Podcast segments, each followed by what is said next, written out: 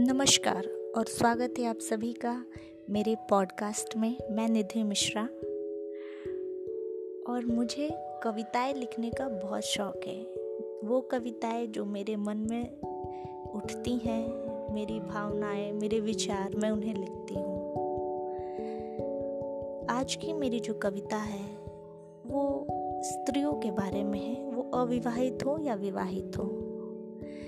ये विचार ज़रूर उनके मन में कभी ना कभी उठता होगा, या फिर इस तरीके की परिस्थितियों से कभी ना कभी वो ज़रूर गुजरती होंगी, या फिर प्रत्येक दिन गुजरती होंगी। ऐसा नहीं कि एक ही दिन।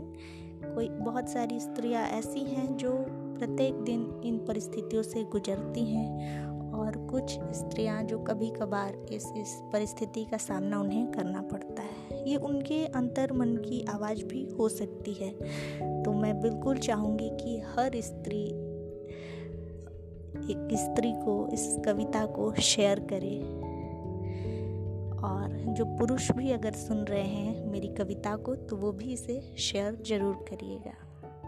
इस कविता का कोई शीर्षक निर्धारित नहीं किया है मैंने।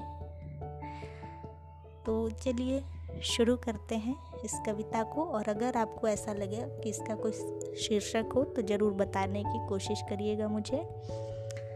तो कविता कुछ इस प्रकार है। हो गई हूँ पत्थर सी, क्यों नहीं पता। लगते हैं दिल पर चोट हर बार, हर दफ़ा।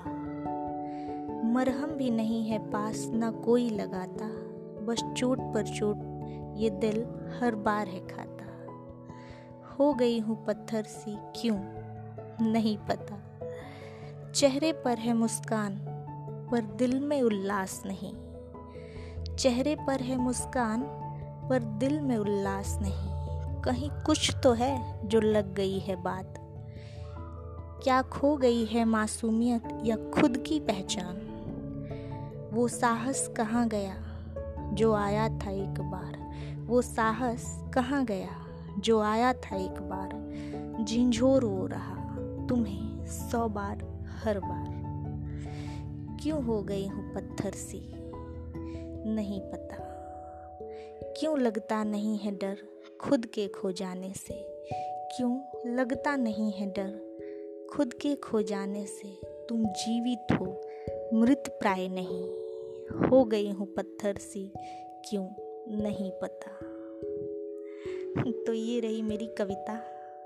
पसंद आए तो मेरे से जुड़े रहिएगा और आप सभी का धन्यवाद मेरी कविता सुनने के लिए।